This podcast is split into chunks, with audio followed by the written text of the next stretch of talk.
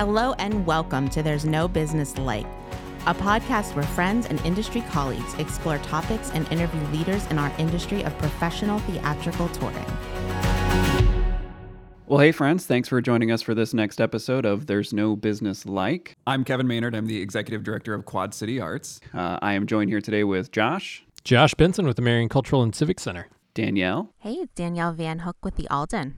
Brian, Hello, everybody. It's Brian Zelmer from Kutztown University. and Katie. Hi, everyone. Katie Miller with the Midland Center for the Arts in Midland, Michigan. So, before we jump into the interview I had with Tommy Hensel, I'm very curious. Um, what other affiliations do you all have in our industry? Because what I'm learning from all this is that nobody just does one thing. Um, so, for instance, obviously, I'm the executive director of Quad City Arts, but I'm also on the Illinois Presenters Network board, and then you know do some grant panels for the Illinois Arts Council Agency, the Iowa Arts Council Agency. I'm on local arts commissions here in the Quad Cities, and you know that list goes on and on. So, I'm curious. Um, what all do you do as well? So, in addition to my role here at the Marion Cultural and Civic Center, I'm also a mural artist, kind of headed up a Marion Murals program, which can be found on Instagram and on Facebook through hashtag Marion Murals, M A R I O N. Check that out, everyone. Um, and we've put up 26 murals over the last two years. Um, I personally have painted on about 13 of those. Um, and I'm continually painting murals and giving back to our community through a physical art form. So, in addition to my work uh, with community engagement at the Midland Center for the Arts, one of my longstanding industry affiliations has been serving as president of the Michigan Presenters Network, which is a statewide consortium of presenters, agents, and artists. So, I've served as president, uh, past president, off the board. It's been a, a great part of my career and something I, I really love doing. I serve on a lot of different consortiums and things, but right now, uh, Pennsylvania Presenters, I am also a president of a state consortium. And so it's been really rewarding, but also pretty challenging during these times of, of the pandemic. Yeah, so I've actually been working with a small group called the Pocahontas Project, and it's something that grew out of a program that we did um, last year to sort of build a bridge between understanding cultural knowledge and the seeing a performance and making those connections. And so what we've been working on doing is getting a presidential proclamation to name Pocahontas the mother of America and to celebrate March 21st um, in her honor and to honor all of the current tribes who are living um, uh, within the U.S. Wow, that is truly incredible. And actually, honestly, all of you, I'm just um, impressed to you know how busy we all stay outside of our day jobs. Uh, today's guest is Tommy Hensel, who you will quickly learn is also one of the busiest folks I know in the industry. And I'm excited for you guys to hear that interview today.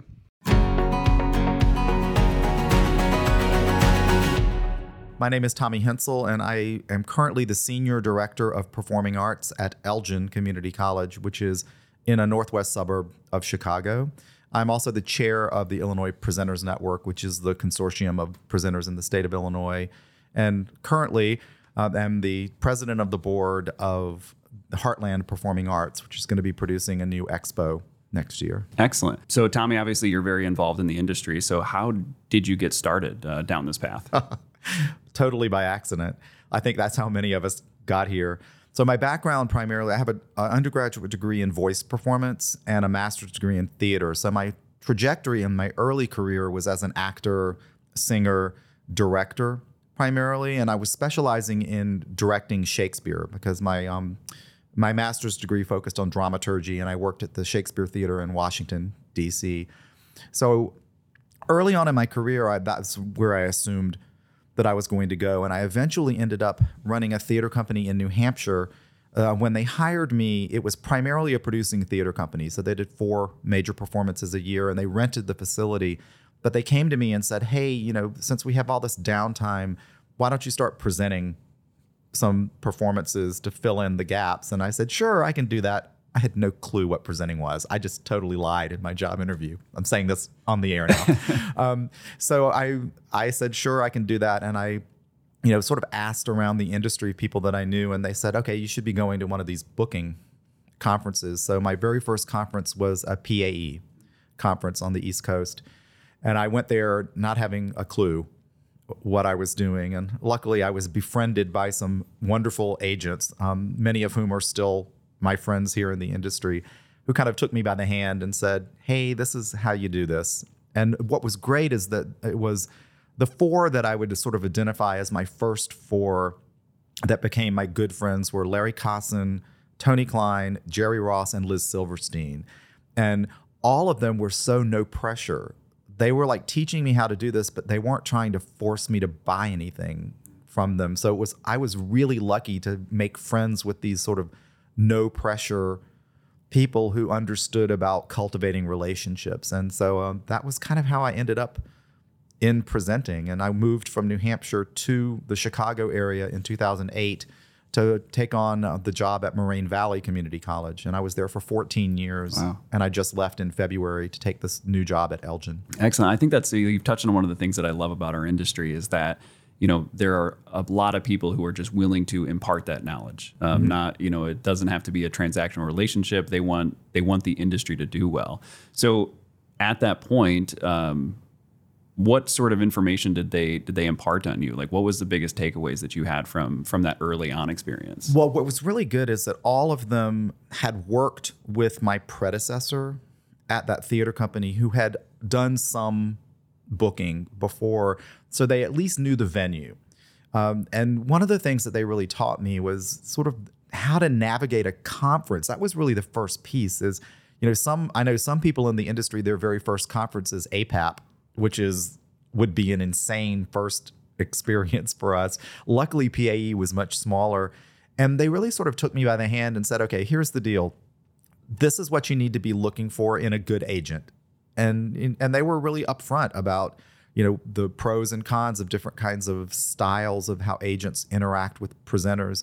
And they also then introduced me to other presenters in the region uh, who they felt like would be helpful to me. And from that, I actually joined um, what was called APNE, the Arts um, Presenters of Northern New England, which is the consortium in Northern New England. And that was extremely helpful. And it was really personal connections that the agents gave me that, that got me there. So I feel like the it's the people who already do it, who've been here for a while, are, are really welcome to mentoring new people. It's like everybody wants everybody to succeed, which I think is unusual in our industry. You know, other industries aren't like this. Yeah, well, and I think the the nice thing about that is, you know, agents and presenters on both sides of that see that like if we can strengthen both sides of that, it just makes things better across the board, and it helps their artists, it helps their agency, it obviously helps you because if your venue goes out, uh, you know, they can't present anything in there. Yeah, so- I was actually just having this conversation with an agent about um, someone who was a presenter that had really ultimately destroyed an organization through bad fiscal management and bad management in general. And, you know, she was talking to me about how frustrating that is uh, in the industry because now there's no market for these artists to go there until this venue can rebuild itself. And so I think it's important that we all kind of know who's doing what and who's good at what so that, you know, we can watch out for each other. Yeah. So at the beginning of this conversation, Tommy, you mentioned that you know you are obviously like highly involved in, in many different uh, or, or organizations I can't related say to no. Artist I can't say no. so that was part of my question. Yeah. Uh, but um, like, how how did you start getting involved in those, and and why? You know, I came um, into the industry from a, a long history of working in nonprofit organizations, generally as an employee, but I also had been on many nonprofit boards. And in early parts of my career, I actually incorporated two different nonprofit organizations. So I had been through that whole creative an organization from the ground up. So for me, um, you know, being in that nonprofit sector, you you sort of get into the habit of doing everything yourself, and you understand the whole model of working with committees and working with groups of people. So, you know, when I got into the industry and I looked at some of the trade organizations, I felt like, you know what, I've got a skill set from having done this for so many years that makes me uniquely suited to be able to help these organizations you know, thrive. You know, and because I, you know, I enjoy uh, knowing that what we're doing is actually improving something, you know, and making something better. And uh, one of the things I've always been good at is I'm great at starting things, and I'm excellent at fixing things that aren't working. Where I don't have any joy is when it becomes maintenance, when you're repeating the same things over and over. Once I get to maintenance, I know that I must find something new to do. And I think one of the reasons I belong to so many organizations is because of that. I feel like I need that new uh, that new thing, that new excitement, that new that new um, thing to grab onto you know, to help me feel more engaged. Yeah, I, I really relate to that um, because I, I, I feel the same way. As like I, I think it's it's the challenge of it. Mm-hmm. Like you want to come in, you want to see something do better, you want to fix it, but then once it's kind of business as usual, you're like, I'm I'm good. Like Yeah. it's time for me to move on. Somebody else can take this to the Yeah. to, the, to the next level. which So- is honestly why I moved from a 14 year job to a brand new job. You know, I could have easily stayed at Moraine Valley for more of my career, but I felt like I had just reached this point where I'd done all I could do. Mm-hmm. And it's running well and it's got a great staff. So I needed a new challenge. yeah, it was time. Yeah. So right now, I mean, obviously, like we're we're coming out of you know a, a couple of interesting years, um, challenging years, and so with that has you know obviously like there was you know the performing arts was hit really hard, um, but I think that there's a lot of other challenges that our our industry is facing as well. So in in your mind, um, what i- what are some of those challenges, or what is maybe the biggest challenge that our industry is facing? There's so many. Um, that I don't know what the biggest one is, but I can tell you some of them that are so clear to me now that we're sort of moving out of it. Mm-hmm. First of all, is audiences. I'm sure in some parts of the country this is not true, but I can tell you where I am, audiences are really slow to come back.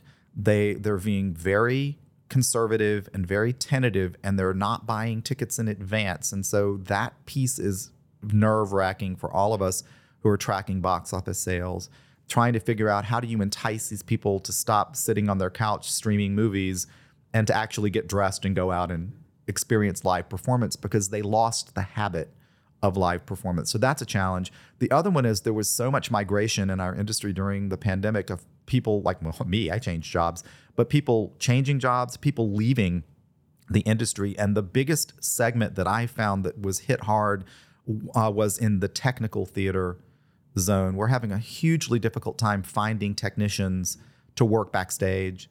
Um, many of them stayed in the field but found other jobs in other industries using those skills and don't need to come back because they're making better money working in the corporate sector than they did in the theater sector. So that's a big challenge for us staffing uh, both front of house and back of house. Do you have any ideas of how to address that issue? honestly for and i work at a college so it's tremendously frustrating because you can't just decide you're going to pay somebody more money uh, because it's all regulated through union negotiations and levels of pay uh, but it's going to take better money. It's going to take paying people closer to what they're worth instead of expecting them to work for less money than they could make working at a fast food restaurant. And that's just that's just the truth you know? Our starting rate of pay for backstage technicians is too low and i wouldn't take it if i were looking for a job because there are other venues in our area uh, near where i am that pay better. So they're going to go for the the venue that's paying them five dollars more than we can pay them of course. Yeah. so part of it is that you know those of us who are stuck in institutions that are very entrenched in process and procedure and you can't change things easily are facing a real uphill struggle to try to convince the powers that be at our institution that they need to really relook at their their pay scales. Yeah, that's a challenging thing because that, well, as as you know, it starts trickling down into the financials of the ticket prices and Yeah. all those other things, and then affects your audience as well, which Yeah. is, uh, yeah, that's a that that's a challenge that just like continues to compound itself. Yeah, and it's funny because w- when they tell you you need to make money, you say, "Well, great, but I can't make money unless I can book certain things and charge a certain amount of money, but I can't do this many shows because I don't have enough staff to do 12 shows. I can only do 8." And they're they're like, "You can't make money on 8." And I'm like, "I know." So, help. Uh, you know, it's it's a very frustrating circular argument. So, I think that's a big struggle for many of us in the industry. So, I would say staffing, as I just said, and then just the audience um, attitude towards coming back to live theater. Yeah, I think one of the challenges with the audiences coming back is is that last minute ticket buying. I mean, because we've all spent two years, uh, you know, at home and being able to stream things instantly and having sort of that instant gratification and really deciding, being able to decide at a moment's notice. um, when we want to consume something. Um, so I think that that is, you know, just another challenge that we're we're competing against with bringing our audiences back. Yeah, and honestly, I I've read so many reports, and I, you know, it, at a certain point, you just have to stop reading. There is no solution that I can think of right now, really, because we can't suddenly change societal attitude overnight. I was talking to somebody yesterday who suggested that that you know one of the larger arts organizations like service organizations like APAP or Americans for the Arts or somebody should try to find some funding to hire a PR firm like a real high-end PR firm to do a national campaign with celebrities to entice people to come back to live performance. You know, like the remember the Got Milk campaign? Yeah. Like to duplicate that for the arts. Like, you know, to to entice people to, to get off their couch and come out and see a live show. And I just wished that somebody would run with that idea. Yeah, that's a brilliant idea. Yeah. I mean, I, would. I, thought that was awesome. Yeah, I'd, I'd love to see that happen. Yep. Um, so, Tommy, one of your connections you mentioned at the beginning is that you are part of the board who is bringing bringing back or starting a, a conference. Now, two things on that. One, I'm curious. Um, so you've you've decided to, that it's the Midwest Arts Xpo. Yes. Was that a purposeful choice to remove the word conference, or Yes. is that excellent? So, why is that? we feel uh, and this this was uh, from a group of about 25 people that convened and really started brainstorming this together and it was a combination of agents managers artists and presenters so all segments of the industry that what we really need um, is a conference that was more focused on business and our idea was that look at other industries and how they do trade shows and how those are structured. And you, we went back and forth and thought, you know what? What we need to do is rebrand the concept of coming to this type of convening. And the word expo felt more like what we were looking for. That, you know, yes, there will be professional development, but it will be focused on the business of doing business. Because other organizations like APAP, Americans for the Arts, Arts Midwest, um, you know, all of them are doing a fantastic job of creating professional development about the higher level, more thematic things that we need to be talking about in the industry. Uh, very few people are really focusing in on the nuts and bolts of doing business. So that was really from the very beginning that was on the table as one of the primary focuses, and we felt like the word expo captured that energy better than the word conference. Is there anything, I mean, that you can share that um, that you will be removing or adding to, you know, sort of drive home that that business? Actually, we're keeping many of the traditional pieces of the model. We're just trying to figure out the best mix. Uh, what we did is when we surveyed the field, both agents and artists, and also presenters, especially, we found out that there was a common theme that we were getting from every part of the country that was sending us survey results is that the most important thing for everybody, like higher than anything else by far, was networking and connecting in a business sense. So both social networking and sitting down and having a business conversation, that was far and away the biggest winner on the questionnaire. The next thing down, which was also high on the list, was showcases. People really wanted to just be able to see more art um, and more genres of art.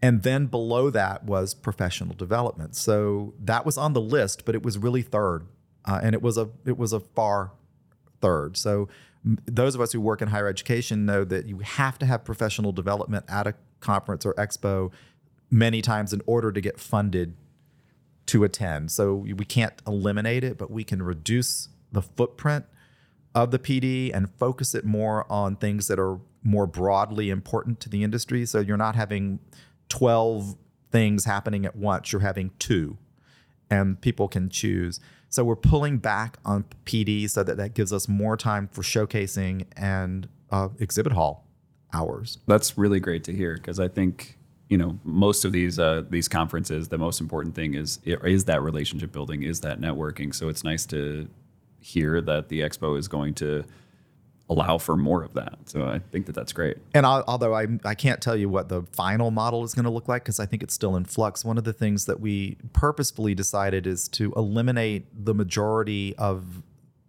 uh, like group meals uh, to let people be on their own for finding places to eat so that they can use that time as individual networking time for meetings, that sort of thing, and not feel the obligation to come sit in a room and have a meal with everybody else too many times. Not that that's a horrible thing, but I feel like, first of all, it's expensive and we're trying to be a leaner conference as far as, or expo, as, as far as how the money is spent. But we also felt like that's that provides more downtime for people to actually have one-on-one meetings if they're not competing with other kinds of events. Yeah, I think that that's smart. I mean, there are a lot of agents who who like to plan those those lunch meetings to be able to have a deeper conversation and you know build that relationship and Yep. get to know people. So um, I think that's just smart business. So Yeah, and part of it was totally driven by money. I mean, we looked at uh, Arts Midwest was forthcoming by sharing their budget with with a small group of us, so that we could actually see where the money was spent. And those conference um, lunch events were huge drains on the resources because even with a sponsorship, the sponsorship covered essentially the tech work to get the performance to happen, but didn't touch the food costs. So that's a massive Wow. savings of money. Yeah. Wow. So with with Max coming online next year, um, what is the best way for people to stay involved, get involved, learn more, to be able to keep up up to date on those kind of things? I would say go to the website because they can actually get the whatever information we're you know we we currently have is on the website, but there's also a form to sign up to be on the email list, so you will get updates and also links to our social media from the website. So it's Midwest Arts Expo with the letter XPO. So we've removed the letter E from Expo. So MidwestArtsXpo.org. Yep. If they actually misspell it and put an E in there, it will auto direct because we bought that domain as well because we thought, yeah, that's going to happen. So- Yep, definitely. So, kind of taking a step back. So, as uh, you know, maybe a little bit back in time, um, you just starting out in in the industry, um, you know, going to conferences, starting to present. Uh, if you could go back and talk to yourself today, like what is the biggest piece of advice? What would you tell yourself? early in my career when I first started presenting, I I didn't really understand how many choices I actually had. So I did allow people to talk me into things sometimes that were not the best choice for my venue. Um, and sometimes you have to learn by making these mistakes. But if I could go back in time, I would really tell my younger self look, um, never assume that anything is absolutely vital to be on your stage, that there are always choices. And if you get a bad feeling about something or your gut says this isn't going to sell, you're probably right. Yeah, I've, I've been wrong sometimes, but generally, if my gut feeling is don't do it and I go ahead and do it anyway, I will regret it. Mm, that's great advice. Yeah. Um, similarly, um, what piece of advice would you give to somebody just starting out in this industry? Well, first of is that don't get overwhelmed. Uh, you know, when you come to a, an expo or a conference, particularly if it's APAP, which as we all know is huge, um, it feels bigger than you can handle.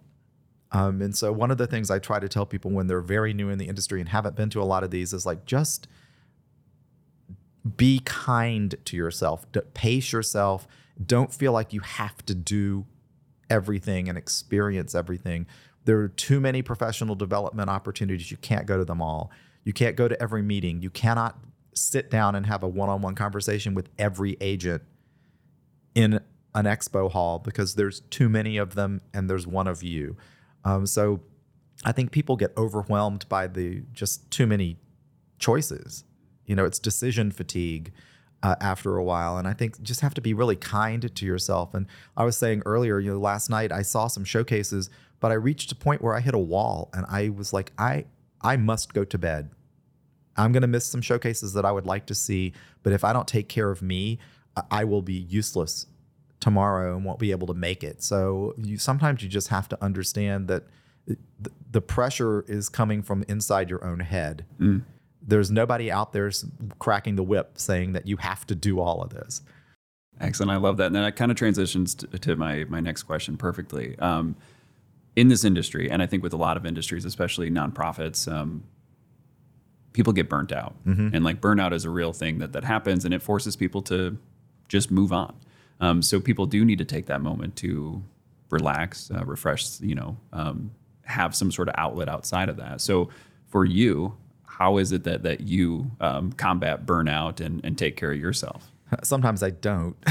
Sometimes I just burn out.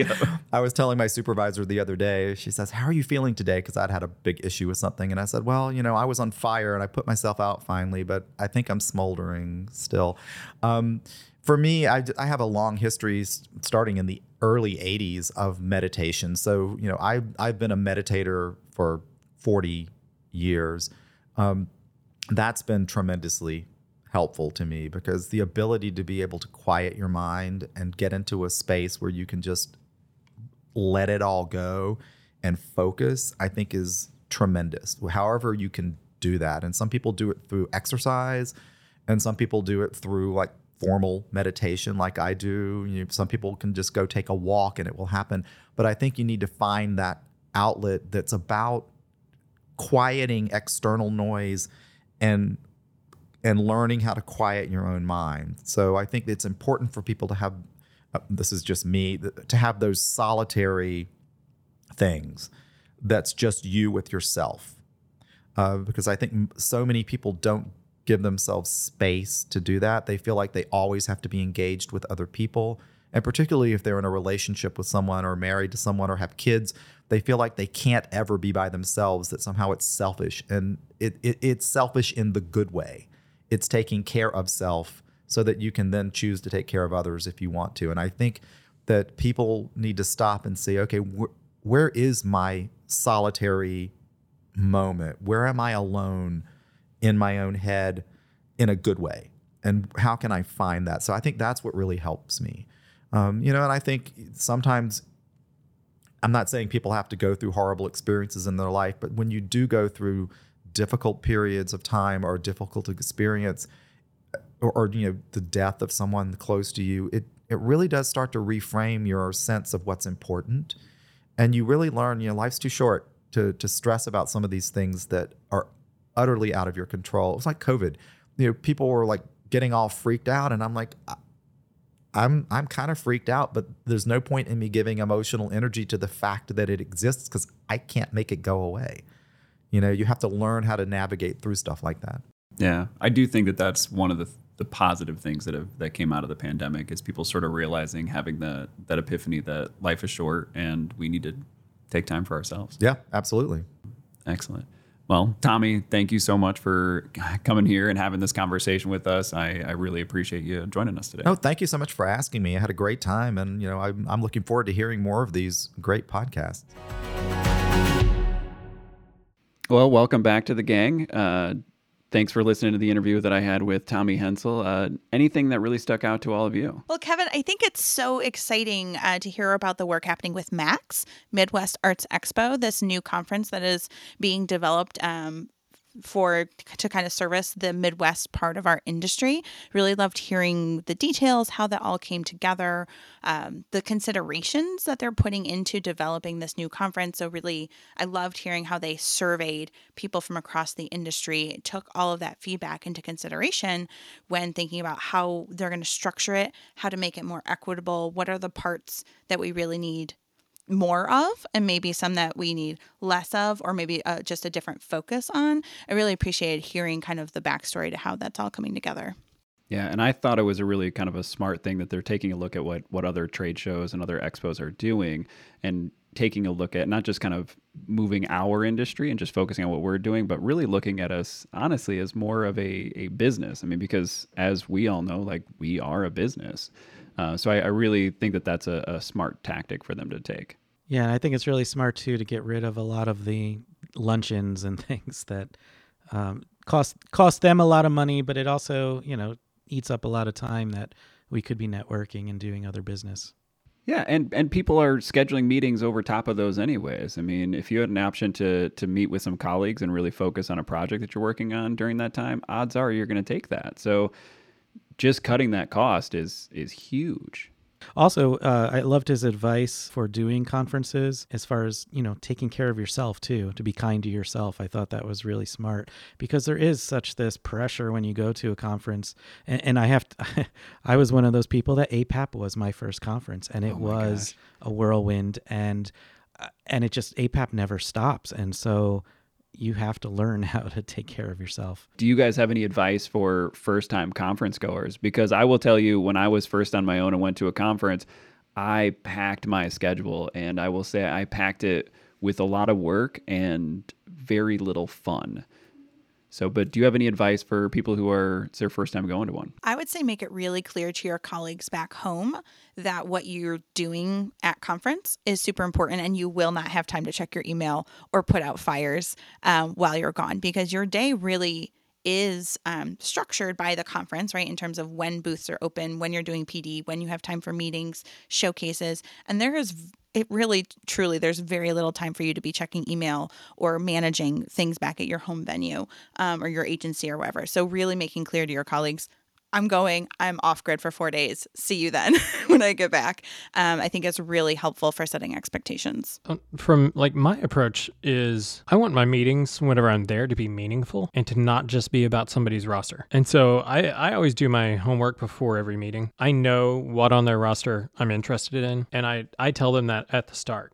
You know, you sit down for a meeting and hey, I've taken a look at your roster. This is what I think fits with us. Is there anything else I should be looking at in addition to these things? And that allows you to have much more meaningful and focused conversation rather than spending the entire time of your meeting just, you know, reviewing the roster itself. In addition, hydrate. Drink water the entire time. That is the one of the most important things that I can say is a simple thing to take care of yourself is always have a bottle of water or a cup in your hand and always be drinking. I think that showcases are really important at conferences. You get a chance to see an artist do their best 15, but at the same time, you don't get to see the full show and it can be kind of frustrating.